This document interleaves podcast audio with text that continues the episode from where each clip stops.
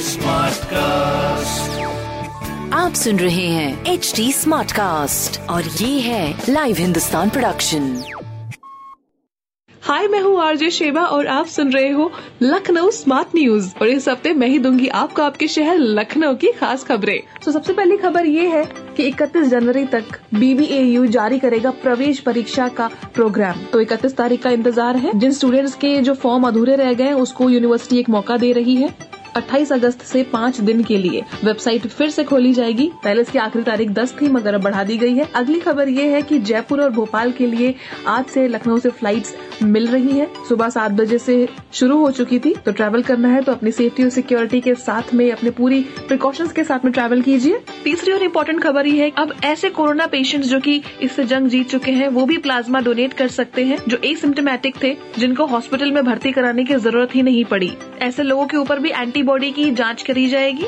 And बाद में वो भी प्लाज्मा डोनेट कर सकेंगे। दैट्स अ ग्रेट न्यूज़ ऐसी खबरों के लिए पढ़िए हिंदुस्तान अखबार। कोई सवाल हो तो ज़रूर पूछिएगा on Facebook Instagram and Twitter हमारा हैंडल है at the rate H T ऐसे पॉडकास्ट सुनने के लिए log on to W W W dot H T dot com आप सुन रहे हैं एच टी स्मार्ट कास्ट और ये था live Hindustan production smart cast